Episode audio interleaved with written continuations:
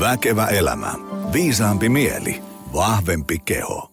No niin, hyvää uutta Väkevä elämä podcast-lähetystä arvoisa kuulija. Se on jälleen viikon noin tunnin mittaisen lähetyksen aika. Toivottavasti pysytään noin tunnissa, koska asiaa olisi taas ainakin kolmeksi tunniksi meikäläiselle riittäisi tästä päivän teemasta ää, paljon kysyttävää.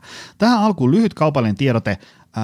Meillä on meidän verkkosivuilla optimalperformance.fi tai jonkun somekanavan profiilin sivulta yleensä löytyy lista meidän tuoreista verkkovalmennuksista, jotka voi aloittaa niin kuin nyt heti, vaikka niin kuin tämän lähetyksen päätteeksi. Sieltä saa elämäntaparempaa, suorituskyvyn parantamista, ravintoa, treeniä, palautumista ynnä muuta sellaista. Käyppä siellä tsekkaamassa. optimalperformance.fi. Mutta meillä on tänään tosi, tosi tärkeä teema, äh, erittäin lähellä omaa sydäntä, äh, erittäin lähellä monen meidän valmennettavan sydäntä, ja toivoisin, että tämä päivän teema olisi lähellä kaikkien sydäntä. Sen takia me tänään purkitellaan tämä. Me puhutaan siis ää, ikään kuin tämmöisestä, ää, no päivän vieras ehkä sitten korjaa, jos käydään jo, käytän jotain pseudotieteellisiä termejä, mutta ää, niin kuin tämmöisestä niin kuin mielen ja ajatuksen ja uskomusten ynnä muun sellaisten avulla ää, oman hyvinvointinsa, suorituskyvyn, ää, terveyden, elämäntapojen parantamista. Eli erilaista, niin kuin puhutaan itseluottamuksesta, minäperustasta, sisäisestä puheesta, motivaatiosta ja tavoitteista ja, ja, ja energian ja elämän tasapainosta. Öö, lupaan jo tässä kohtaa, että tämä tulee hyvä setti. Tulee olemaan hyvä setti, vaikka en tiedä yhtään, mitä tulee seuraavaksi purkitettavaksi. Mutta otetaan päivän vieras langoille. Kristiina Forsell, tervetuloa. Kiitos paljon Joni tosi kiva olla täällä. Hei, äh, mä en muistanut tuossa ennen kuin äsken hölistiin, niin äh, jutella siitä, että minkä takia pyysin just sut tänne. No ensinnäkin sen takia, että äh, sua on ainakin kahteen otteeseen ehdotettu. Mä saan tosi paljon eri kanavissa äh, vierasehdokkaita. Ja sitten toinen oli semmoinen, kun mä 2010 aloittelin tätä omaa valmennusuraani ja sitten siinä meni äh, vuosi kaksi aika puhtaasti niin kuin ruokavalioita ja treeniohjelmia tehdessä ja tekniikoita opetellessa, mutta sitten äh, alkoi jossain kohtaa itse ymmärtää, että kyllä tässä niin kuin, tämä on paljon muutakin kuin vain näitä teknisiä nyansseja tämä ihmisten auttaminen ja että et tarvitsisi niin ymmärtää jotain ihmisten mielten liikkeistä. Ja, ja tota, ää, mä kysyin silloin itseeni viisaamilta ihan niin kuin kouluja käyneiltä ihmisiltä, että mikä olisi hyvä kirja, ja sun ää, huipulle kirjaa ää, tota, suositeltiin. Sehän on, no tavallaan jo vähän vanha, onko se 2012 vai, vai koska se oli tehty? Joo, 2012 ilmestyi, mutta siis kyllä kirjoittelin sitä useamman vuoden ajan ennen sitä, että Joo. onhan siitä jo aikaa.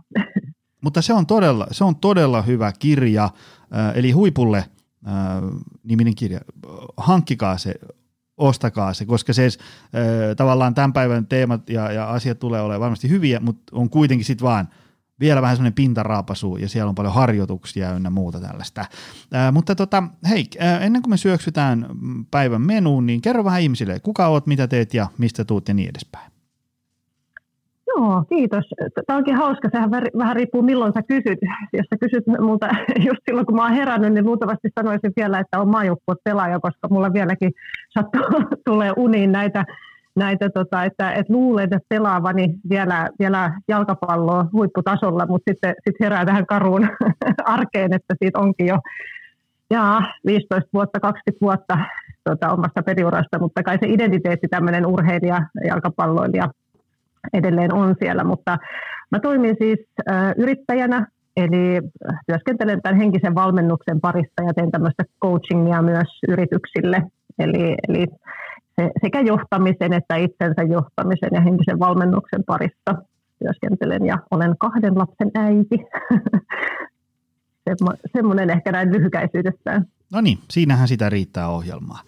Tota, mä ajattelen, että jos meidän päivän teema olisi sellainen, että se auttaisi mahdollisimman montaa kuulia. Eli jos teema olisi tänään jonkin sortin tämmöinen ikään kuin ö, tason nosto nykytilanteesta johonkin vähän ylemmälle tasolle ikään kuin, niin kuin vaikka suorituskyvyn ää, näkökulmasta. Eli ajatellaan, että meillä on joku tyyppi, joka on niin kuin aika kovassa kunnossa, mutta haluaisi olla niin kuin superkovassa kunnossa, vaikka kisa tulossa tai tykkää niin kuin mennä iso kova. Tai joku, joka on tämmöinen perusterve, hyvinvoiva ja haluaisikin olla niin kuin kovassa tikissä. Tai sitten jos on silleen, että niin kuin pikkusen joutuu taistelemaan sen oman elämäntaparemontin onnistumisen kanssa ja voimavarat vähän semmät ja ja niin edespäin, että miten sieltä pääsisi semmoiseen niin hyvään vireeseen. Puhutaan tämmöisestä niin kuin tasonnostosta ja sitten ennen kaikkea niin kuin mielen avulla. Et meillä on monta jaksoa, missä on puhuttu, että miten syödään, liikkua ja palautua, mutta sitten äh, puhutaan niin kuin tästä, että mitä pitäisi niin kuin päässä raksahtaa eri asentoon.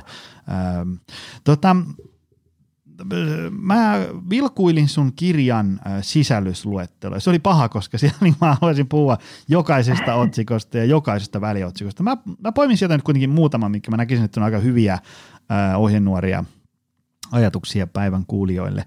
Tota, aloitetaan nyt ähm, teemasta, jota mä itse mietin tosi usein, äh, ja mulla on siitä paljon omia ajatuksia, haluaisin kuulla sun, äh, eli niin kuin, sisäinen puhe – ja aloitetaan nyt, niin kuin, ruvetaan palasteleen sisäistä puhetta, että niin kuin, mitä ylipäätään on sisäinen puhe ja miten se vaikuttaa meihin?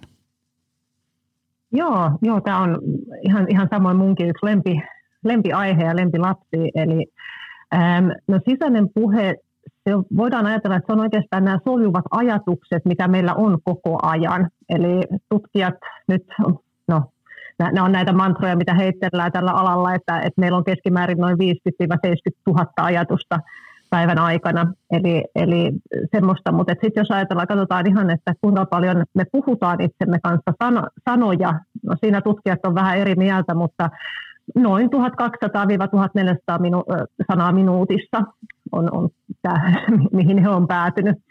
Eli aika paljon tuolla koko ajan joku höpöttää.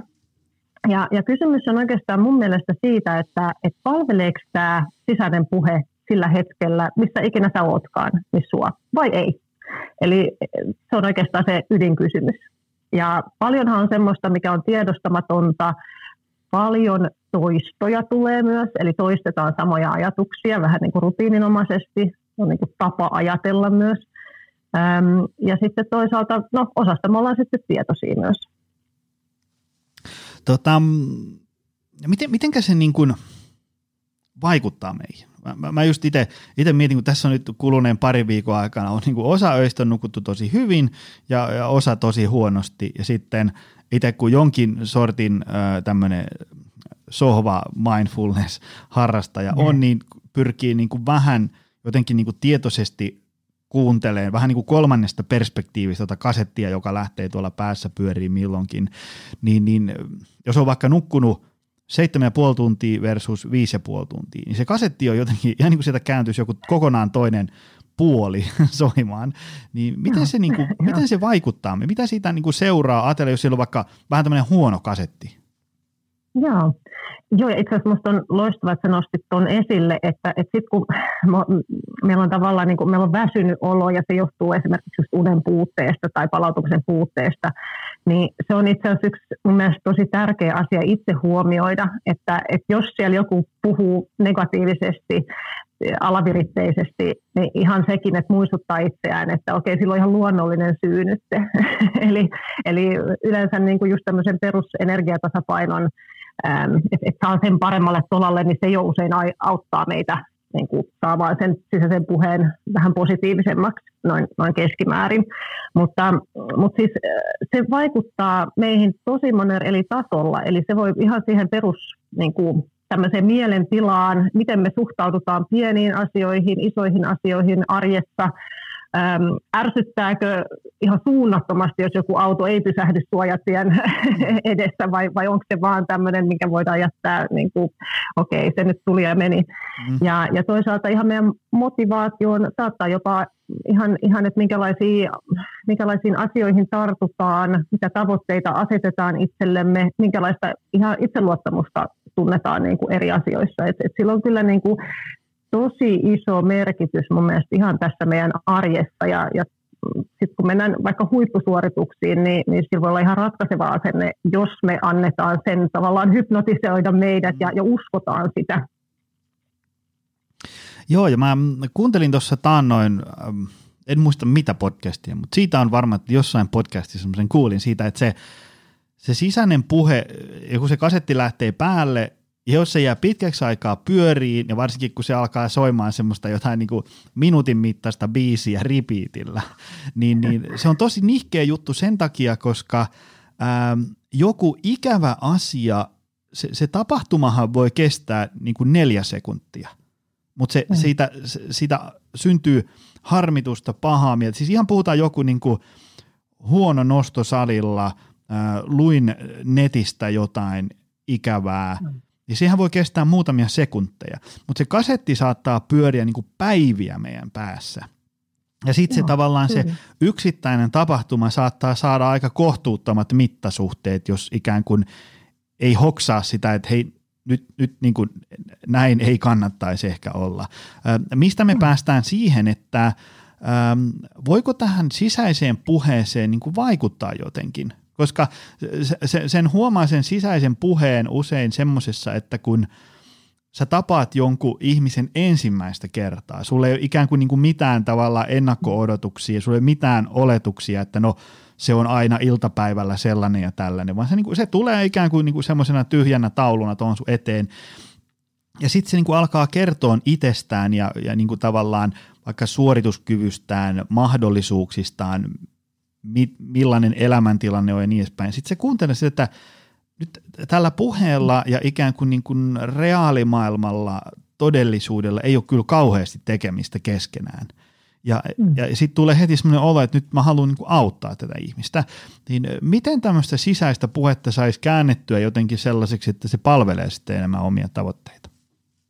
Joo, No oikeastaan sä tuossa jo aikaisemmin mainitsit, mitä sä itse harrastat, jos mä oikein nappasin, niin, niin tota, eli, eli tämmöinen tiedostaminen, mikä nyt aika paljon, mikä on se usein se tärkein askel, askel henkisessä harjoittelussa, että, että saa itsensä niin kuin, ensin tiedostaa, että minkälainen se sisäinen puhe on eri tilanteissa – ja sitten tarkkailee myös sitä omaa reaktiota ja mielentilaa ja ehkä kysymys itselle, että, että, että onko tämä nyt hyvä, auttaako tämä mua voimaan hyvin ja, ja antaako tämä mulle energiaa ja avaa semmoisia voimavaroja, mitä mä tarvitsen tässä hetkessä. Että se, se tiedostaminen ja sen sisäisen puheen tarkkailu, eli että irrotetaan itsemme ja tähän erottaa meidät eläimistä, jotka ei ainakaan tietääkseni kykene mm. tähän Eli, eli että me pystytään oikeasti tarkkailemaan sekä meidän sisäistä puhetta että niihin liittyviä mielikuvia, jotka on sitten myös tavallaan ajatuksia. Ni, niin tota, mutta toki sitten on erilaisia vaihtoehtoja, eli ihan se, että mä vaikka, no urheilupsykologiassa on tämmöinen suosittu tekniikka, että et, et vaan pysäytät ajatuksen. Se, se kuulostaa helpolta, mutta ei välttämättä kyllä aina ole niin helppoa. Mutta ennen kuin sä tavallaan sanot sen ajatuksen loppuun, sanot stop, mm. itsellesi. Mutta sitten on tärkeää, että sulla on joku toinen valmis äh, joku fokuspiste, mihin sä viet sen ajatuksen sen sijaan. Äh, minkä takia on hyvä vähän miettiä tätä myös ehkä sen tilanteen ulkopuolella, eli et, et pitää pienen reflektion tästä, että okei, okay, että et minkä tyyppistä ajattelua mä haluan sen sijaan. Äh, ja myös semmoinen ehkä yleinen oman puheen tarkkailu, niin, niin se, on, se on mun mielestä hirveän tärkeää, että aika ajoin pysäyttää itseensä ja miettiä, että kuinka positiivinen mä oon tässä, vai onko se neutraalia, negatiivista, mitä, mitä se on, koska se, tämä meidän, nämä meidän ajatukset vaikuttaa meidän tunteisiin ja ihan miten me kannetaan meidän kehoa, ää, miten me saadaan erilaisista suorituksista tosiaan irti. Mutta mun yksi suosikkiharjoitus, joka myös löytyy tuolta kirjasta, mutta, mutta on tämmöinen, joka äm, tekee, ottaa vähän huumoria mukaan tähän, eli tehdään tästä sisäisestä kampittajasta, miksi mä kutsun sitä, niin, niin tehdään sitten semmoinen ihan hahmo. Eli ihan hahmotetaan, että, että mistä päin tämä tulee tämä sisäinen puhe, eli se on, tämä kuulostaa ehkä vähän hassulta, mutta usein, vaikka se on sisäinen puhe, niin usein me hahmotetaan sitä, että se tulee joko meidän oikealta, vasemmalta puolelta tai edestä tai takaa. Ja jos se, että me saadaan sitä jotenkin konkretisoitua, vaikka se ei ole sinänsä niin kuin ehkä totta, niin, niin se jo auttaa. Ja usein se, että me, me jos me hahmotetaan, että okei, mun sisäinen kampittaja kuiskaa mulle tuolta oikea, oikeaan korvaan jotain, ja se, että vie sen mun vasemmalle puolelle tai, tai eteen tai taakse, niin mä rikon tavallaan sen moodin, mikä, mikä mulla on. Eli meidän tulisi niin kuin tavallaan jollain tapaa rikkoa niitä negatiivisia moodeja jollain tämmöisellä harjoituksella tai, tai ihan vaikka, no siinä voi käyttää myös kehoa avuksi tai muuta. Ja sitten tästä sisäisestä kampittajasta voi tehdä vähän humoristisen hahmon itselleensä sitten ja, ja vähän käsitellä sitä ja, ja muuta. Eli, eli siis tekniikoita ja tapoja on monia, mutta tämä nyt on aika monelle ollut semmoinen helpottava, että yhtäkkiä ne tajuukin, että hetkinen, että vähän voi niinku ulkoistaa tämän. Ja mä oon se herra itse asiassa tai rouva tästä mm. tilanteesta. Eli, eli mun ei tarvitse, ei ole se tyyppi, tämä sisäinen kampittaja, joka istuu siellä äh, ohjaamossa, vaan mä istun ohjaamossa ja mulla on valta niin kuin laittaa tämä hetkeksi tuonne jäähylle tai lähettää lomalle tai mm. muuta. Mm.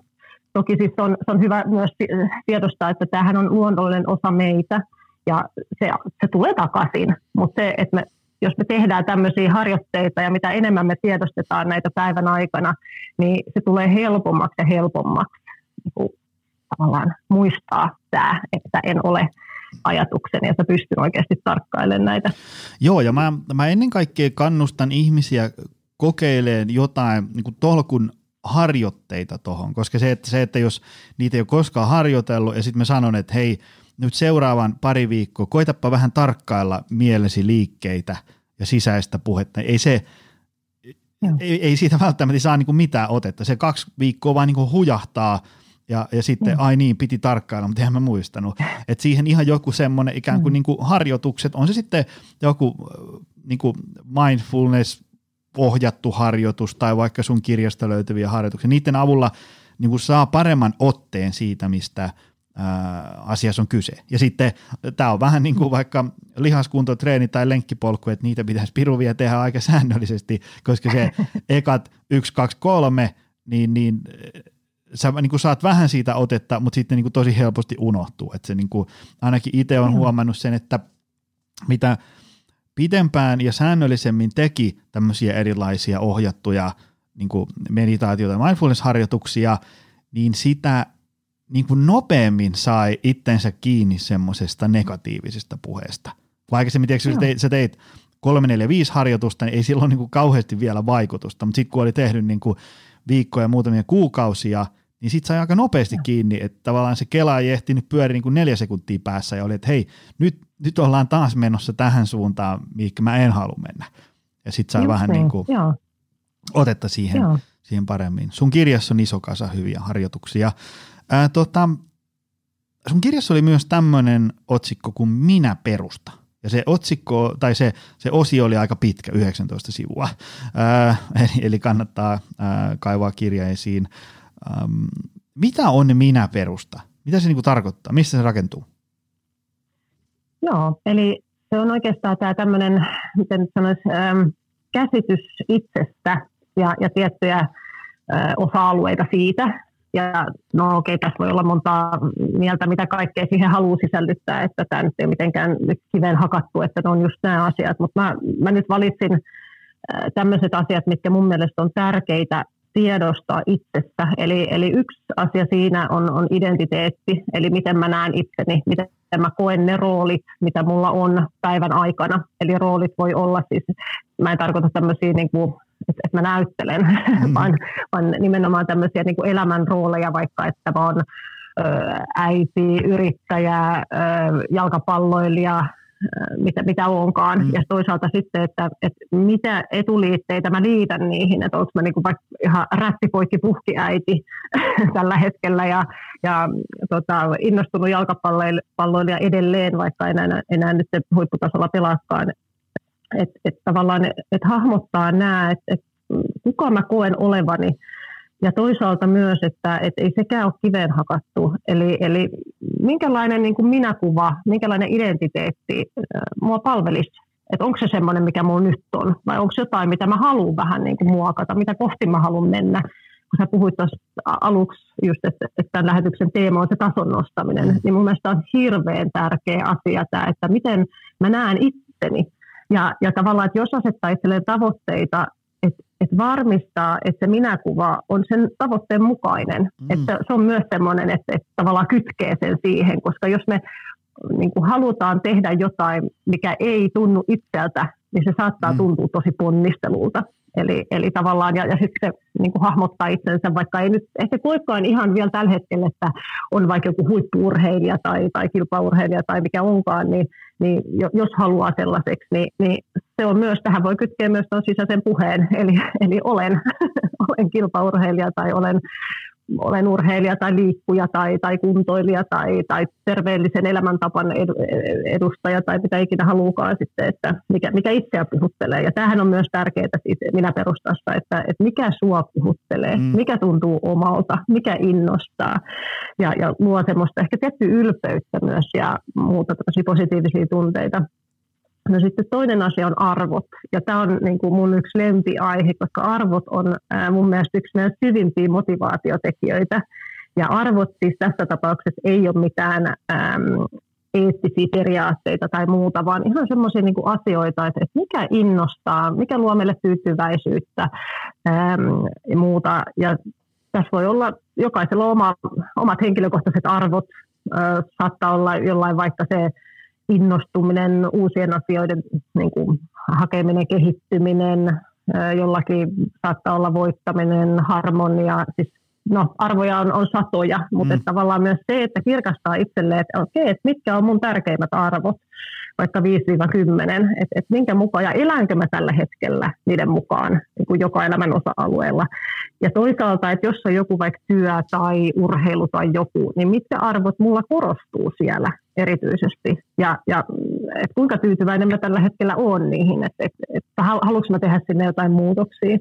Ja kolmas on sitten vahvuudet. Eli se on mun mielestä hirveän tärkeä. Mä tämmöisen positiivisen psykologian vankkumaton kannattaja. Eli, eli vaikka hyvä on välillä taskulampu suunnata sinne, sinne vähän negatiivisenkin asioihin, jotta tiedostetaan ne ja voidaan tehdä niille jotain. Mutta, mutta mun mielestä siis suuri, hirveän paljon keskitytään siihen, mikä ei toimi, mitkä on meidän heikkouksia ja muuta, kun, kun kaikkein helpoin olisi lähteä siitä, että okei, no mitkä on mun luontaisia tai hankittuja vahvuuksia tällä mm. hetkellä eri osa-alueilla ja kirkastaa niitä ja miettiä, että okei, no miten mä voin niitä hyödyntää vielä lisää, miten voin nauttia niistä enemmän, miten voi kehittää niistä vaikka ihan ylivoimatekijöitä. Ja sitten on uskomukset.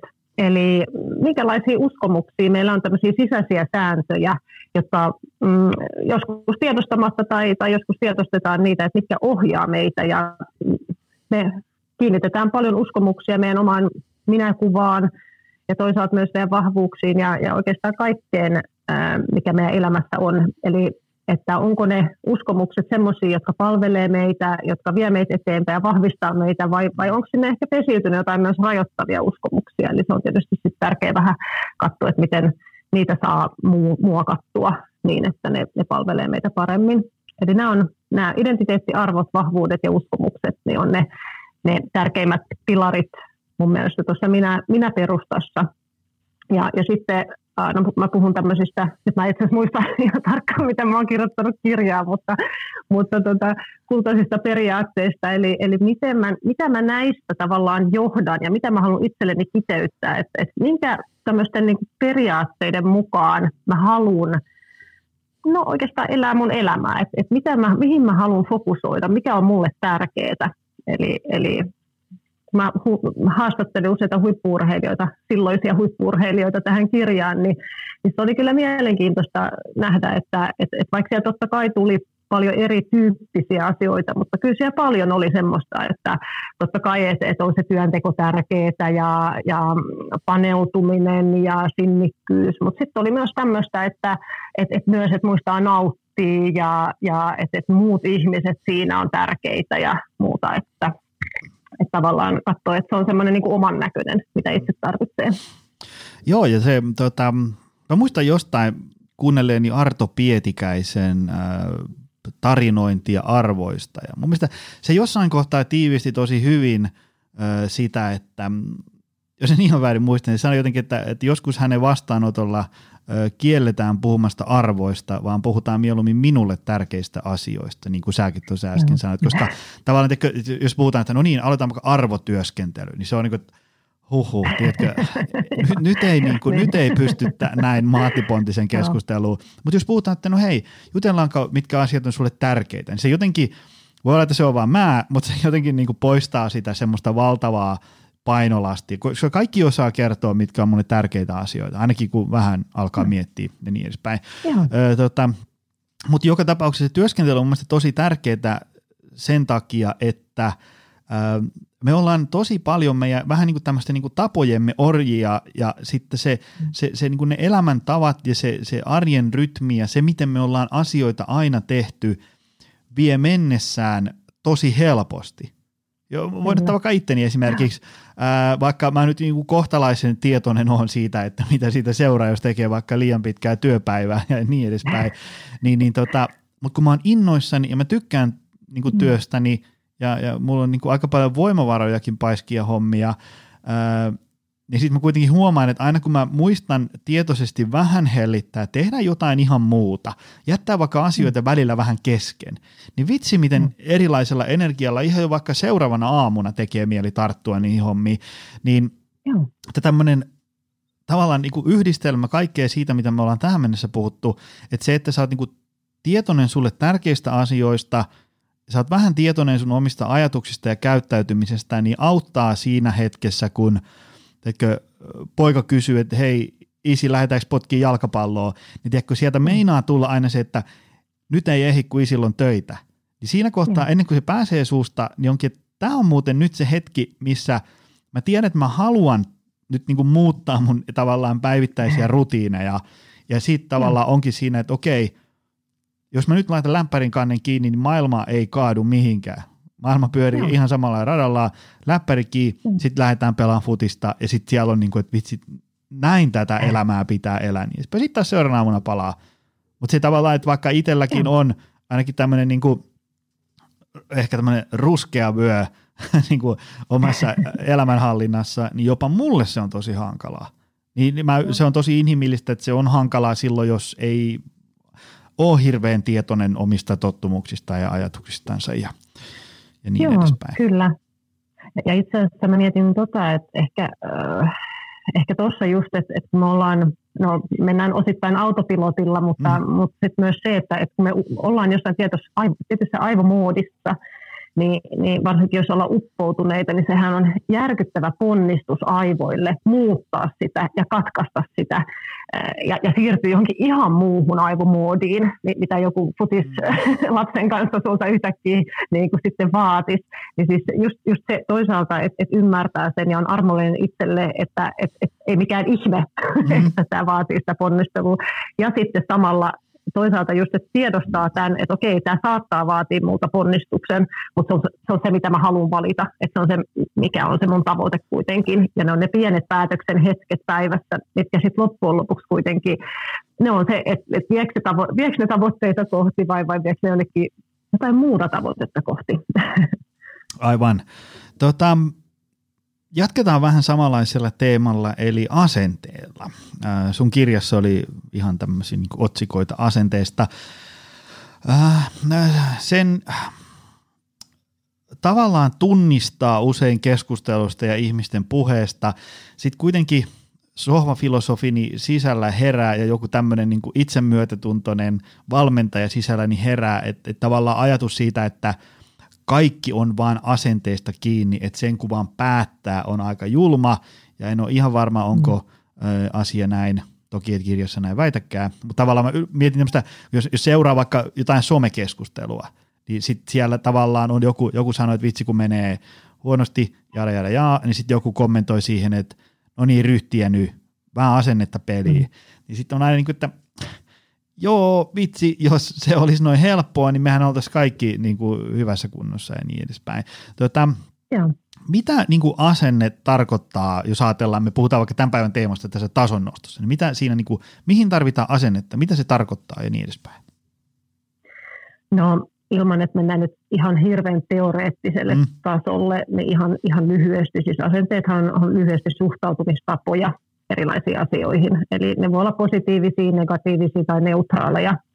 Ja, ja no, ne on tosiaan sitten myös, niihin liittyy tiettyjä ajatuksia, ajatusmalleja ja, ja tunteita voi liittyä sinne myös. Eli, eli, ja sitten myös semmoista, ää, myös riippuen vähän niin kuin siitä, mistä on kysymys, niin myös, että, että ollaanko me halukkaita reagoida johonkin, reagoimaan johonkin asenteeseen tai ei. Mutta että se oikeastaan tarkoittaa sitä, että ollaanko me avoimia jollekin asialle ja ollaanko se valmiita sitoutua johonkin esimerkiksi jossain. jossain. Eli, eli tota, mutta mun mielestä on hirveän tärkeää, että nostat tuon esille, ton, että kun hirveän paljon puhutaan esimerkiksi urheilusta ja miksei muuallakin elämässä, että, että asenteesta, että onko sun hyvä vai huono asenne. Ja, ja musta se on vähän liian, niin kuin, tai ei mitenkään vähän, vaan hyvin yksi, liian yksinkertaistettu asia, koska ää, usein mä jotenkin heräsin tähän, kun, no mä oon itse tosiaan pelannut jalkapalloa ja ollut kilpaurheilussa pitkään, olin mukana, niin siellä niin kuin oli tämmöinen mantra, että, hyvä asenne tai huono asenne. Kuka ei ikinä itse asiassa avannut sitä, että mitä se tarkoittaa, mikä on hyvä asenne. ja mitä se tarkoittaa, ja toki niin kuin itselläkin olisi joku käsitys siitä, eli, eli mulle se tarkoitti sit sitä, että okei, että se tarkoittaa, että on, on valmis tekemään töitä, on valmis sitoutuu, ja usein se tarkoitti myös, että on hyvin kuuliainen ja kuuntelee valmentajaa. se oli hyvä asenne. Ja sitten, että on jotenkin niin kuin positiivinen joukkuekaveri vielä. Mutta mut ei kukaan tätä ikinä avannut mulle. Ja, ja mä jotenkin heräsin, kun mä kirjoitin tätä kirjaa, niin että et, onko nämä, mitä tämä tarkoittaa. Ja loppujen lopuksi, niin, niin okei, mun täytyy sanoa, että, että mä olin tosi semmoinen, niin kuin, mulla oli suht hyvä itsekuri ja, ja oli tavoitteellinen ja, ja sinnikäs ja muuta. Mutta mut sitten jossain vaiheessa sitten tätä kilpauraa tuli vähän ikää lisää, niin, niin ää, se ei niinku riittänyt mä tajusin sen, että, että sitten kun tulee niin kuin vaikka tulee vähän jännitystä, tulee uusia tilanteita tai, tai itseluottamus ihan kohdillaan, niin silloin tämmöinen niin kuin piiskuriasenne, niin se vaan vie enemmän lukkoon. Tai mu, mm. ainakin vaikutti muuhun ja, ja hyvin moneen muuhun urheilijan usein vaikuttaa. Eli, eli sitten tavallaan, niin kuin, että, että väljennetään vähän sitä ja otetaan vähän niin kuin muitakin.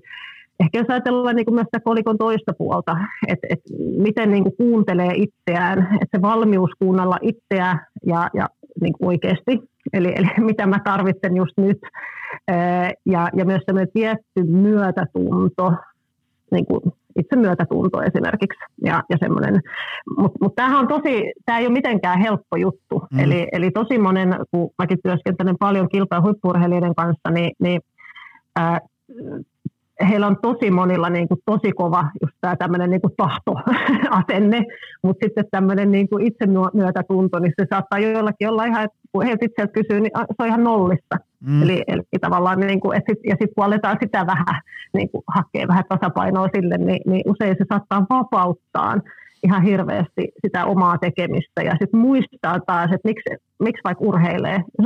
Ai niin joo, että mä oon unohtanut nauttimisen ihan kokonaan.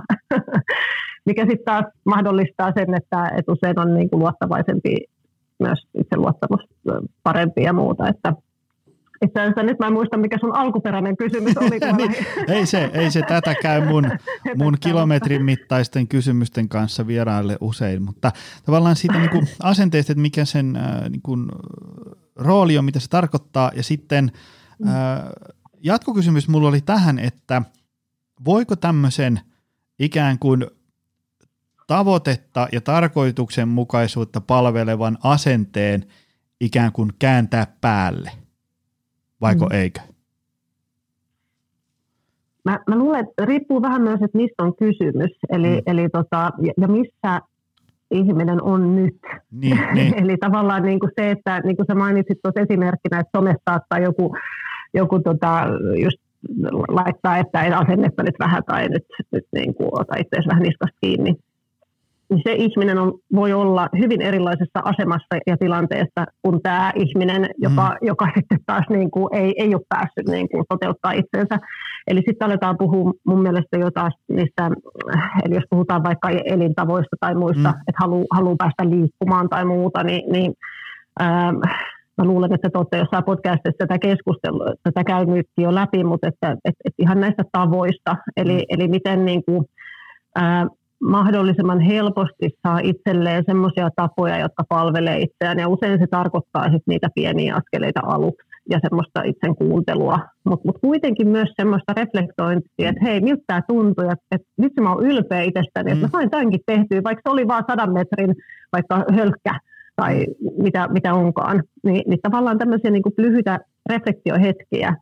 Ja, ja sitten voi myös tarkastella sitä, että okei, koska asenteessa asenteisiin pesiytyy yleensä paljon näitä uskomuksia. Mm. Eli minkä tyyppisiä niin kuin uskomuksia, mitä mä oon jo vaikka osoittanut itselleni, että, että ei pidä paikkansa, vaikka mä ennen ajattelin näin, että, että mm. mä en kykene vaikka, että en, en ole juoksija tai en pysty juokseen. No hei, nyt mä just juoksin. Miten tämä mullistaa mun maailmankuvan itsestäni. Mm. Eli, eli semmoinen niin tietty tiedostaminen sekä ennen että jälkeen ää, suoritusten, niin, niin sitä voi hyödyntää. Mutta jo, jollain tasollahan meidän täytyy havahtua myös mm. tähän. Mutta joskus voi ihan sillä omalla tekemiselläkin ja, ja käyttäytymisellä havahduttaa itseään. että, Mutta mut usein saattaa olla, että jotkut tarvitsevat ehkä vähän semmoista niin apua siihen, että miten niitä pieniä askeleita rakentaa sinne arkeen. Että jos, jos ei ole itse ää, siihen, niin kuin, ne, ne omat keinot ei ole riittänyt, että sitten hyvä, varmaan hakea sitten sitä ulkopuolista apua, oli sitten mm. fysioterapeutti tai, tai elämäntapavalmentaja tai, tai sinä tai mm. mikä kuka ikinä onkaan, niin niin tota, mutta et myös, että et sit tiedostaa, niin kuin, että minkä tyyppisiä asenteita haluaa niin kuin enemmän viljellä omassa elämässä. Eli, eli niin kuin tietoisesti. Ja nämä on oikeastaan vähän niin kuin sit, mistä puhuin aikaisemmin niistä mm. periaatteista. Että et mitä mä haluan, mihin mä haluan uskoa. Mm.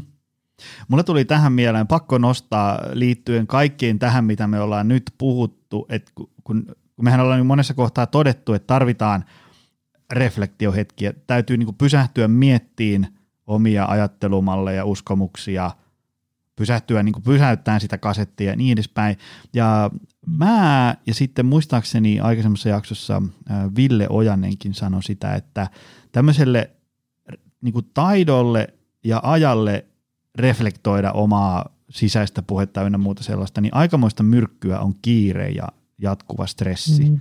Se, se, että et se tavallaan, kun puhutaan, että pitäisi vähän niin kuin saada kierroksia alas, öö, mm. niin kuin stressikuormaa alas, saada väljyyttä viikkokalenteriin ja niin edespäin, niin, niin tota, öö, sillä on paljon tämmöisiä niin fysiologisia vaikutuksia, öö, mutta ennen kaikkea sillä on vaikutuksia tähän, miten me pystytään ikään kuin ottaan edes jonkin sortin ote meidän niin kuin arjesta, elämästä ja ajatuksista ja siihen, mihin suuntaan me niin kuin ruvetaan rakentamaan elämää. Koska se, se, että jos sä meet mm. silleen, että sä 6.15 aamulla lämäset kaasun pohjaa ja alat suorittaa sitä sun arkea ja sitten se kaasujalka nousee 23.45, niin ei, ei sellaisessa arjessa ole ihan hirveästi mahdollisuuksia edes vaikka siihen, että saisi itsensä kiinni tämmöisistä negatiivisen ajattelun kehistä, puhumattakaan, että olisi aikaa jollekin arvotyöskentelylle tai, tai jollekin tämmöiselle niin kuin miettimiselle, että mitä mä nyt haluan niin kuin elämältä, niin että se niin kuin, sitä semmoista kiireen mm. vähentämistä, stressikuorman keventämistä ja tämmöistä niin kuin parempaa arjenhallintaa, niin sitä ei voi ää, liikaa korostaa ikinä. Koska eihän se niin mene, että jos ajatellaan, että mä tuossa niin teen tyypille treeniohjelma ja sitten me katsotaan vähän, miten syödään ensi viikolla ja sitten se tulee ensi viikolla tänne ja ei ole tehnyt mitään, niin ei se siitä johdu, että treeniohjelma oli huono tai ruokavinkit oli huono, ja vaan siitä, että taas mentiin vaan kaasupohjassa aamusta iltaan töitä ja arkea ja Joo. niin edespäin. Tota, mä haluan ehdottomasti jutella sun kanssa myös motivaatiosta. Siihen liittyy tosi paljon väärin ja oikein ymmärryksiä ja myyttejä ja sellaista niin kuin, että mitä se oikeasti on, mihin sitä tarvitaan ja, ja niin edespäin. Mä nyt pohjusta. Viimeksi tänä aamuna oli kollega Mikko Törmälehdon hyviä ajatuksia aiheesta. Kaivakaa Mikko Törmälehdon ja Lasse Seppäsen jaksot esiin, ne oli hyviä motivaatiosta ja tavoitteista ja ynnä muuta tällaista kun hyvin usein joku aloittaa elämäntavarempan, kuluu kolme neljä viikkoa, homma lässähtää ja sitten se on, että no ei mulla ollut motivaatio, ei mulla ole selkärankaa, ei mulla ole itsekuria, en mä ole tämmöinen hyvinvointityyppi.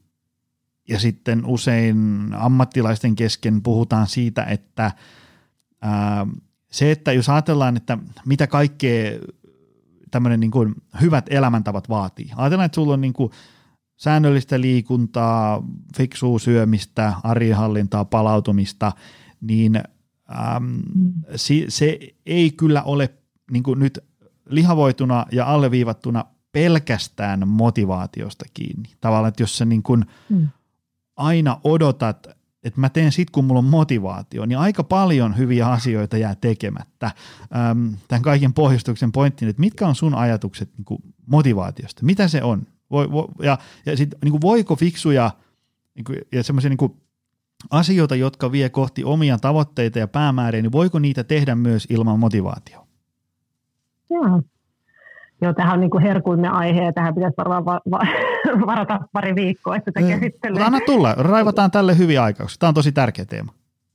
Joo, mä mietin tässä vaan, että, että lähdekö mä liikkeelle tuosta tuosta enemmän teoreettisesta, mutta mennään, mennään itse asiassa ihan siihen, että, että jos puhutaan niin kuin ihan tämmöisestä, että, että mitä arjesta voi tehdä. Nyt mun mielestä kysymys on vähän siitä, että, että haluatko tehdä tämän, niin kuin yrittää pienillä vippaskonsteilla, mitä ne, nekin voi joskus olla tosi hyviä ja, ja toimivia, vai onko valmis niin kuin oikeasti niin kuin todella reflektoimaan ja paneutua ja tekee suunnitelmaa ja mm. muistutuksia itselle ja muuta.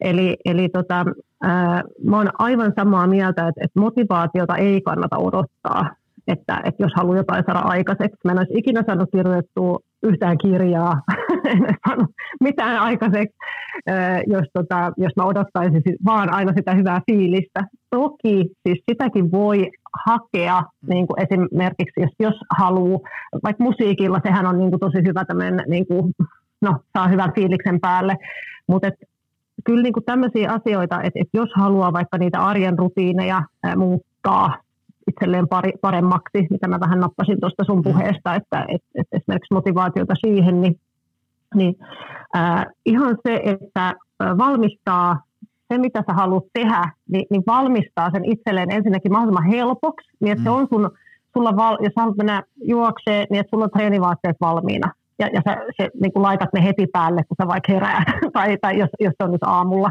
niin kuin, kun sä haluat, haluat lähteä. Mutta toki tähänkin riittyy hirveästi, niin kuin, että, että okei, on hyvä kuunnella muita, jos niistä saa inspiraatiota muiden tavoista, vaikka että aina pitää viideltä aamulla lähteä lenkille, näitähän on tämmöisiä niin kuin mantroja, mutta, mutta, mutta hirveän tärkeää mun on kuunnella itseensä, että mikä sopii siihen itselle ja toisaalta siihen omaan tämänhetkiseen arkeen. Ja, ja sitten toisaalta sitten, sitäkin on tutkittu, että et, et, et me pystyt, et hirveän tärkeää, mitä meidän ympäristössä on, mitä me nähdään, mikä on meillä helposti siinä niin kuin saatavilla – Ää, esimerkiksi, niin kuin, että, että onko mun hedelmät ja vihannekset niin kuin mahdollisimman siinä näköetäisyydellä, että ne pukkaa niin kuin sulle päälle, vai, mm. vai täytyykö mun kaivaa niitä jostain laatikosta ja pienistää. niin, niin tota, ne aivot on yllättävän, niin kuin voi sanoa, ne, ehkä laiska, mutta et, et energiaa niin kuin pyrkii säästämään niin kuin joka kohdassa. Ja se, että, tekee tämmöisiä asioita itselleen helpoksi ja valmiiksi ja, ja niin kuin, sillä tavalla tähän ympäristöön nopeasti niin kuin poimittavaksi, niin, niin se auttaa usein aika paljonkin. Ja, ja sitten semmoinen myös, että kun puhuttiin tuosta sisäisestä puheesta, niin vaikka mun mielestä nämä on aina hirveän yksilöllisiä asioita ja pitäisi yksilöllisesti katsoa, mm. että, että mikä just itse kullekin sopii, mutta tämä on ehkä semmoinen, mitä on kyllä melkein kaikilla niin kuin havainnut, että tämä auttaa. Äh, no, oikeastaan tämä Nikein slogan, just do it, mm. eli, eli mitä enemmän me jäädään miettimään sitä, että läheks mä nyt, haluuks mä, tekisinkö, ja sitten sit me annetaan niinku valtaa sille sisäiselle puheelle, niin se tekee siitä vaan niinku entistä hankalampaa. Mm. Eli, eli vaan niin nopeasti kuin mahdollista, vaan ty, niinku, va, katki se, se puhe ja vaan niinku siihen toimintaan, eli tekemiseen. Ää, niin mä usein, jos mut vaikka jotain kirjoittaa, niin, niin tota, mä yleensä niinku jos mä ajattelen, että eh, nyt mun pitää saada aikaiseksi jotain ja se on mun tavoite, niin, niin itse asiassa saattaa joskus tuntua ihan sairaan isolta ja se pelästyttää mut ja että ei hitsi viekö, että en mä, en mä ikinä pääse tuohon. Mutta sitten, että mä vaan avaan sen ruudun, niin kuin alan vaikka lukea jotain aiheeseen liittyen tai alan kirjoittaa jotain, niin yhtäkkiä mä huomaankin, että mä oon jo niin kuin uppoutunut siihen. Eli, eli, mutta et, et jollain tapaa niin kuin, ää, sitä aloitusta niin kuin, että et, et sitä toisi niin kuin lähemmäksi, että ei, ei salli niille ajatuksille liikaa mm. voimaa mm. siinä, siinä välissä. Mutta tota, sitten, sitten on paljon tämmöisiä, mä puhun tämmöisistä ankkureista, eli että ankkuroitaisiin ensinnäkin niin kuin omiin sisäisiin motivaatiotekijöihin, että, että tavallaan tekee selväksi itselle, että, että miksi mä haluan tätä, että mikä tässä on mulle tärkeää. Ja, ja esimerkiksi kun hyvinvoinnista puhutaan, niin se olisi kyllä hirveän tärkeää, että se olisi yksi ihan tämmöinen niin kuin ensimmäinen asia, mitä mä mietin, kun mä vaikka suunnittelen mun päivää tai viikkoa, että et mikä on se, että et eka ne lenkit tai, tai, tai mitä haluankaan syödä tai missä haluan, ja, ja sitten katsotaan, niin kuin miten kaikki muu niin kuin siihen, siihen tulee. Niin, niin tavallaan, että, että meillä on se niin kuin priorisoituna, mutta mutta toki niin kuin, tämäkin on helpompi sanoa, kun sit, että se, mm-hmm. se täytyy tulla niin kuin siitä ihmisestä itsestään, että okei, no, mutta minkä takia mä sitä mm-hmm. tekisin. Että, että okei, onko se sitten terveyden kannalta joku juttu tai lasten kannalta joku juttu. Ja toisaalta sitten en mä niin kuin sulkisi poiskaan myös näitä ulkoisten motivaatioankkureiden niin kuin voimaa. Eli, eli ja tämä on taas, ja tämä liittyy myös, liittyy myös siihen, että miten me muotoillaan tavoitteita, koska erityyppiset ihmiset voi tarvita erityyppisiä tavoitteita. Eli joillekin saattaa olla semmoiset niin kuin hyvin äm, yksityiskohtaiset, mitattavat, tarkat tavoitteet. Eli me, esimerkiksi, että mä juoksen maratonin tuohon tiettyyn aikaan, niin se on tosi tärkeää, jolloin heille on myös ne osatavoitteet tärkeitä ja, ja että pystyy mittaamaan ja seuraamaan ja muuta. Ää, ja sitten taas toiselle, niin niille se on toi, toi myrkkyy. Et, mm-hmm. et, jotkut tarvii enemmän sen, mä haluan, että mulla on hyvä fiilis, että, et, et, tai energiaa. Eli, eli se on se tavallaan, niin kuin, jolloin he ehkä tarvitsevat tämmöisiä ulkoisia niin kuin ankkureita, siis muita ihmisiä siihen, ja, tai, tai luontoa, tai, tai että se ympäristö ehkä korostuu tai muuta. Mulla itsellä on se, että mä tarvin niin kuin sen, että et, et mulla on hyvin tarkasti niin kuin määrit, mä oon laittanut viikkotasolla kalenteriin, että mm. mitä mä teen ja milloin. Mutta se on se viikko, en mä mm. halua enempää. Mm-hmm. Mulla on ehkä joku pidemmän tähtäimen tavoite, joo, mihin mä kytken sen, mutta se on hyvin tarkkaa sitä tekemistä. Eli, eli niin kuin tässäkin me ollaan yksilöitä, eli mm. senkin niin kuin tunnistaminen ja tiedostaminen, että, että mikä, mikä tekee mulle tämän mahdollisimman helpoksi mm, mm. ja kivaksi. Joo, toi tota, tapojen muuttamisessa se helpoksi tekeminen on tosi tärkeä asia. Äh, ihan vain sen takia, siinä on olemassa semmoinen hyvä mantra, mä en muista mistä, olikohan se Wendy Woodin äh, jostain kirjallisuudesta, oli se, että me tehtäisiin hyvän asian tekemisestä mahdollisimman helppoa ja, ja ikään kuin mm. heittomerkeissä huonon asian tekemisestä mahdollisimman hankalaa. Esimerkiksi vaikka se, että jos pitäisi käydä vaikka kolme kertaa viikossa vähän lenkkeilemässä ulkona, niin ottaa siihen vaikka – kaverin mukaan. Sitten siinä on vähän sitä sosiaalista painetta, että tekisi mieli jäädä sohvalle makoilee, mutta sitten ovikello soi ja sitten sieltä tulee se tyyppi hakee, että no niin, mennään. Ja mulla tuli esimerkiksi vaikka niinku oma tämmöinen ulkoilu tuosta mieleen, kun mä vaikka niinku saatan meidän pojan kouluun aamulla, niin mä vetäsen siihen lenkkikamat päälle ja, ja lenkkarit jalkaan, sitten me kävellään sinne koululle ja poika lähtee siitä kasilta sinne ekalle tunnille, niin sitten mä oon siinä ikään kuin niinku – ulkona, lenkkikamat päälle ja sitten niinku tavallaan lenkkeily alkaa, kun mä otan siitä ensimmäisen juoksuaskeleen. Niin siinä, siinä on niinku jo Joo. melkein sille, että no täällä mä nyt oon jo mestoilla, aurinko paistaa lenkkikamat päällä, niin tästä lenkkeilyn aloittaminen on nyt kyllä aika matalan kynnyksen. Sitten siitä se lähtee. Ja sitten äh, se, mistä me tuossa aamulla sosiaalisessa mediassakin kollegoiden kanssa vaihdettiin viestejä, on se, että, että usein jos on semmoinen olo, että mulla ei ole motivaatioa, niin sitten on aika huono homma, jos, jos jää ikään kuin paikalle istuu ja odottaa, että se motivaatio sieltä kohta saapuu ja sitten vaan tekee. Että just mm. vähän niin kuin itsekin sanoit, niin kannattaa vaan niin kuin alkaa tekemään ja sitten se motivaatio vähän niin kuin löytää sut sieltä tekemisen mm. keskeltä. Eli Kyllä. vaikka lähtee siihen, niin kuin ottaa vähän juoksuaskeleita, kävelee ja keho vähän lämpiä ja niin edespäin hengästyy, niin sitten tulee se, että no olipa muuten hyvä, että tuli lähettyä. Että tämähän onkin itse asiassa aika kiva hommaa. Et se, se, niin kuin, se, se onnistuminen ja se, että varsinkin, että sä teet fiksuja asioita ympäri vuoden useasti, se on vähän niin kuin tämmöinen yhdistelmä innostusta, kiinnostusta, motivaatio, inspiraatio, liekkiä ja jotain tämmöistä just do it, selkärangan itsekurin yhdistelmää. S- mm. sillä mä sen näkisin.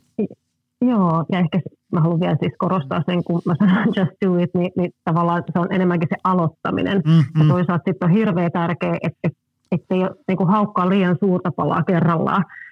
Mä tiedän itse, kun on vaikka ollut kipeänä tai loukkaantuneena, niin, niin haluaisi vaan niin kuin, tota, tai, tai mä, oon, mä oon purassu hirveän liian isoja paloja, niin kuin, tota, sitten on ollut kipeänä ja, ja ehkä tullut uusia loukkaantumisia tai muuta, niin, kuin, niin, niin se on kyllä hirveän tärkeää, että on joku semmoinen suunnitelma, jos aloittaa vähän niin kuin alemmalta tasolta. Mm, mm. Eli, eli siinä on kyllä hirveän tärkeää, että joko itse tekee sen tai että sulla on joku, joka auttaa siinä, että, että se on, se on niin kuin mietitty, että, ei siinä niin kuin just do it ja sitten mm. rikot itse. Mutta yhden asian mä haluaisin vielä tarttua. Sä sanoit tuosta just, että, että, että kun keho on, kun sä oot siinä niin kuin poikas kanssa siinä koulupihan mm. ulkopuolella ja keho, keho alkaa vähän lämmetä ja muuta, niin niin tämä on minusta hirveän tärkeä asia, että, että kun me puhutaan henkisestä valmennuksesta ja mielen tasosta, niin kuinka paljon keholla on siihen vaikutusta. Ja tämä mielen ja kehon yhteispeli oikeastaan. Että nythän on vasta viime vuosina – alettu enemmän tutkia sitä ja, ja havaittu, että hei, että itse asiassa että ei meidän aivot ole pelkästään tuo päässä, vaan mm. meidän aivot ulottuu koko meidän kehoon. Mm. Ja, ja just tota, että, että, että me pystytään meidän kehon avulla myös vaikuttaa meidän aivomuodeihin ja, ja niin kuin usein helpomminkin kuin että me lähdetään niin kuin tahdon kautta nyt vaikka, että okei, nyt mä lähden niin kuin väkisin muuttaa mun sisäistä puhetta positiiviseksi, mm. niin se ei välttämättä ihan niin mene, mutta mut se, että mä menen vaikka teen jotain mun keholla, että mä avaan sitä, ehkä tunne itteni vähän vahvemmaksi, parempi ryhti, pieni hymy, niin mm. yhtäkkiä niin kuin pikkuhiljaa siellä saattaa tulla sitten semmoista, että okei, no ei tämä olekaan, että tämä tulee jo vähän luontaisemmin mm. ja luonnollisemmin. eli, eli tämä on hyvä muistaa, tämä, tämä mielen ja kehon yhteispeli ja kuinka iso, iso osuus meidän keholla on myös meidän, meidän mielentilaan ja aivoihin. Hei, muutama sananen mä haluaisin kuulla äh, tavoitteista ja tavoitteiden asettamisesta. Mä oon kysynyt tätä monelta vieraalta ja, ja haluaisin kuulla sunkin ajatuksia. Ennen kaikkea siis siitä, että kun, ähm, jos nyt ajatellaan, että meillä on joku tyyppi, joka on väsynyt ja, ja, ja mikä ei kiinnosta ja ei huvita, mutta on, se on kuitenkin sen verran voimavaroja, että se on, se on laittanut yhteydenottopyyntöä ja, ja tulee tänne valmennuksia, ollaan laittamassa hommaa käyntiin. Ja, ja tota, mm, sitten puhutaan että okei, no mikä olisi niin sun tavoite ja, ja voitaisiko asettaa niin kuin jotain, että tähdätään nyt tonne. Niin t- tavallaan tavoitesanasta voi tulla monelle semmoinen allergiareaktio, että hei, niin kuin, onko tästä hyvinvoinnista ja pakko tehdä tämmöistä suorittamista. Ja, ja mä haluan mm. myös sun kanssa ehkä vähän hälventää ja purkaa niitä myyttejä ikään kuin tavoitteiden asettamisesta, että se on toivottavasti sä oot samaa mieltä kanssa, mutta se on niin kuin, tavallaan, että se, se, se on niin kuin, se helpottaa onnistumista, se vähentää stressiä ja kuormaa, kun meillä on niin kuin joku, mihin me tähdätään. Vai miten sulla on mm. ajatuksia tavoitteiden asettamisesta ja tavoitteista Joo. ylipäätään? Joo, mä oon fani. mä fanitan tavoitteita. Se on, se on yksi, mä luulen, että mä en olisi ikinä päässyt sinne, minne niin kuin pääsin, sillä niin kuin kun pelasin vaikka jalkapalloa tai, tai opiskeluissa tai töissä tai missään. Niin kuin, et, et, kyllä mulla on aina ollut joku tähtäin, että et minne mä oon menossa, koska siis se auttaa mun mielestä sekä itseä että et myös, myös muita niin, niin ähm, fokusoimaan meidän voimavaroja ja valitsemaan asioita, mihin oikeasti kiinnittää huomiota. Ja sitten myös se, että, että toisaalta myös, että, että okei, onko jotain niin kuin sitten, mitä voi jättää vähän vähemmälle. Mm. Eli on myös, se on myös tärkeää, että ää, okei, tavoitteita voi tietysti asettaa niin paljon kuin haluaa, mutta sitten ehkä se kysymys on, että kuinka paljon voimavaroja, energiaa, aikaa, resursseja tietty tavoite vaatii mm. ja, ja tavallaan myös niin kuin peilaa sitä muuhun elämään, ettei tee niin, että asettaa hirveän kunnianhimoiset tavoitteet niin kuin joka osa-alueelle elämästään samaan aikaan ja sinne vielä sata alatavoitetta ja muuta.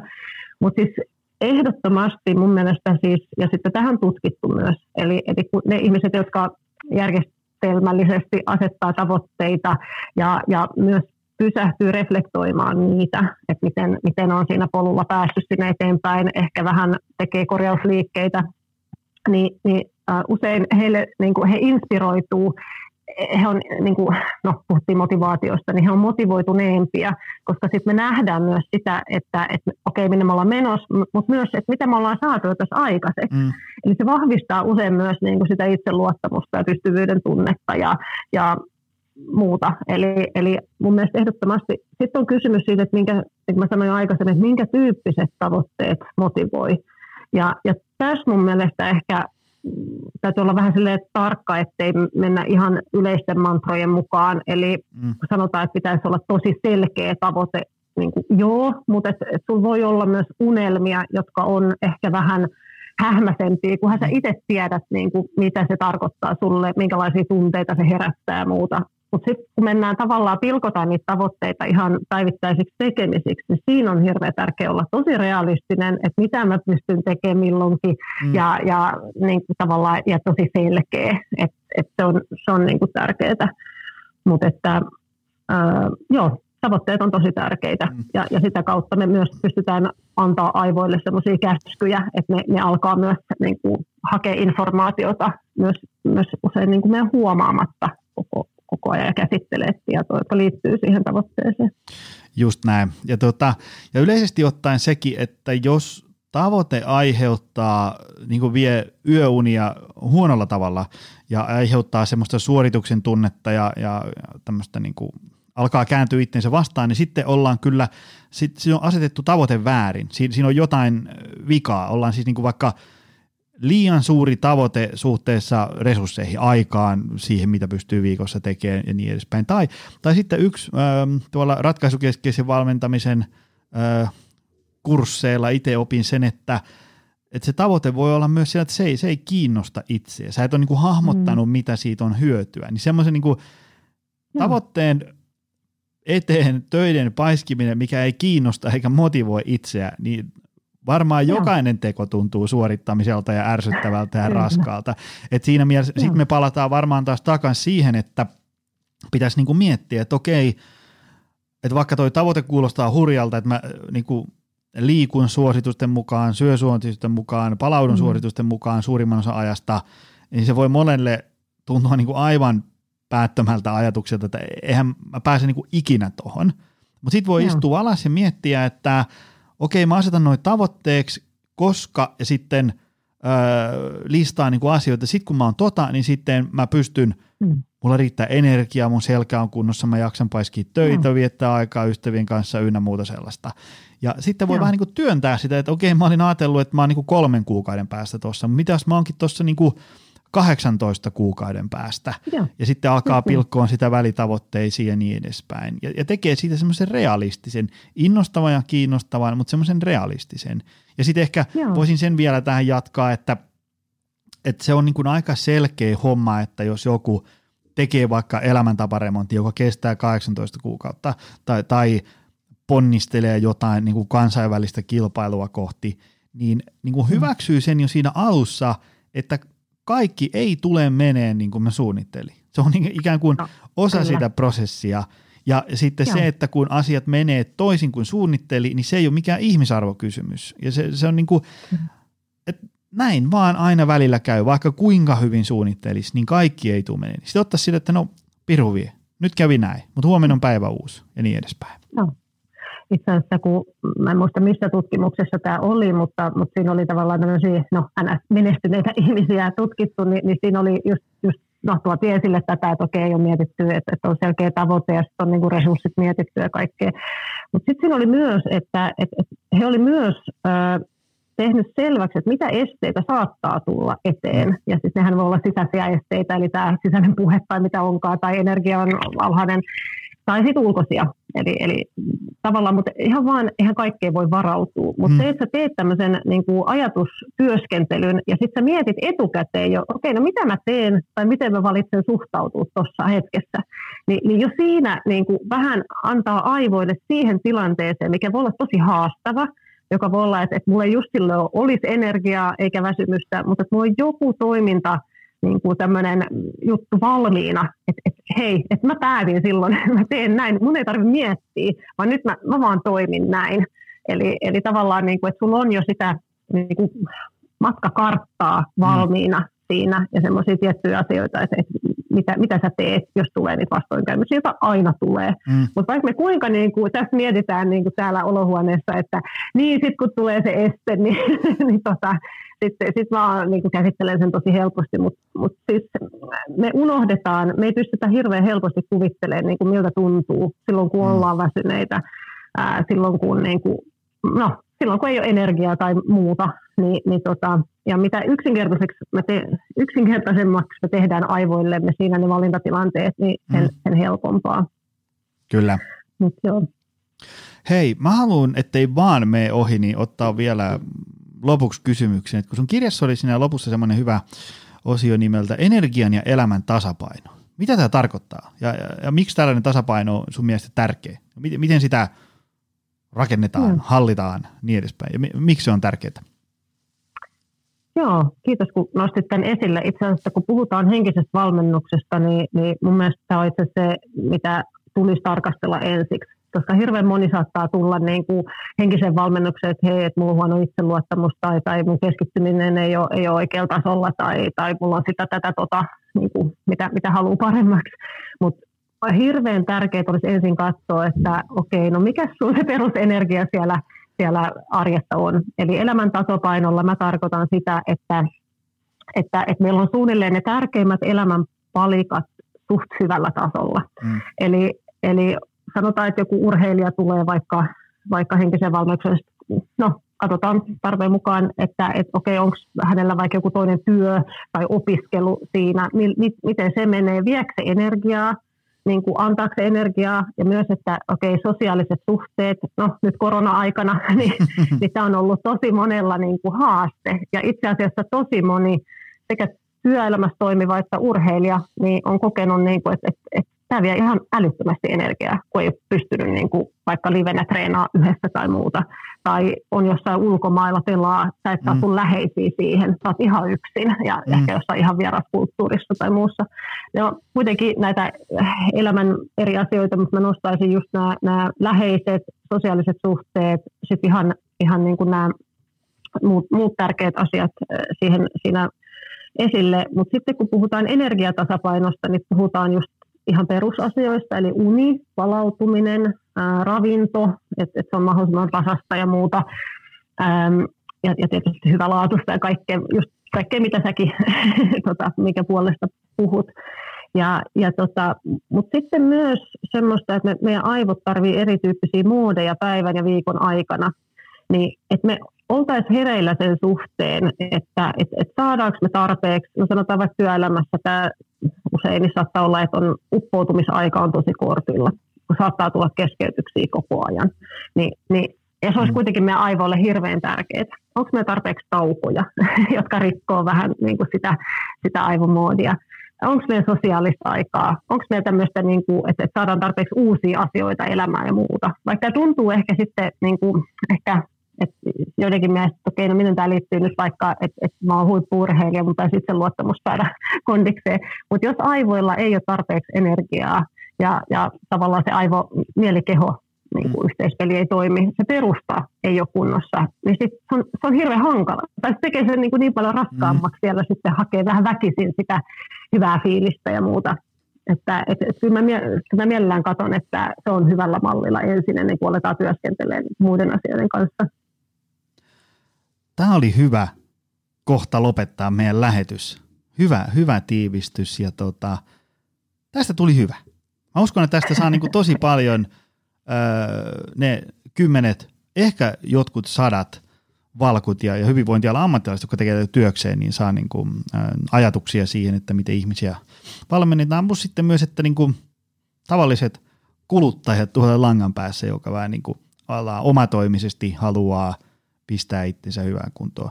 Jos sun pitäisi nyt niin kuin 60 sekuntiin tiivistää tämmöinen, mm. niin kuin, että, että nyt kun ihmiset tavallaan tuosta kohta painaa stop-nappi, että okei, nyt tämä oli hyvä lähetys, niin mm. mistä kannattaisi aloittaa? Mikä, mikä olisi ensimmäinen askel, jos ajatellaan, että äh, haluaa nostaa tasoaan niin kuin nyky, nykytilasta johonkin seuraavaan?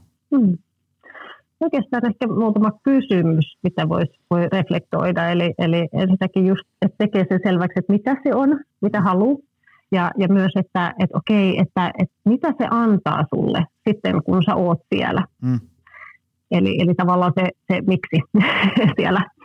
Ja, ja sitten, sitten että, että no miten mä haluan sen tehdä. Että tekee senkin itselleen selkeäksi. Ja, ja toisaalta myös sitten, että okei, miten mä teen tämän itselleni mahdollisimman helpoksi ja miten mä nautin tästä mahdollisimman paljon. Eli, eli, ei missään, eli on tärkeää keskittyä niin kuin näihin asioihin myös. Ja, ja sitten myös, että okei, että vaikka, että no, mikä tekisi mut ylpeäksi. Mm-hmm. ja, ja toisaalta, että mikä saa mulle niin kuin sen hyvän fiiliksen. Eli, eli kyllä mä lähtisin niin kuin ihan tämmöisten vähän niin kuin coachin kysymysten kautta lähestyisin tätä aihetta. Ja, ja nimenomaan selkeyttäisin itselleni, valitsisin muutamia asioita, en liikaa, ja sitten miettiä, että miten sä saat niin kuin mahdollisimman helposti sen osaksi sun arkea ja, ja kytkettyy just ehkä tiettyihin asioihin. Eli just kun sä sanoit, että et, et meet sun kamat täällä kun viet poikas kouluun, niin, niin sä oot silloin valmiina, se on sun se triggeri, niin, niin mihin kohtaan päivää kytkee sen, että et sen se suunnittelee etukäteen. Mutta kuuntelee itseään, on armollinen ja toisaalta silloin kun on ehkä tarve pushata pikkasen, niin kyllähän sitäkin saa tehdä. Hyvä. Hei, mistä ihmiset löytää Voiko sun juttuja seurata? Nyt saa sanoa kaikki mahdolliset kanavat ja kotisivut ja muut tällaiset.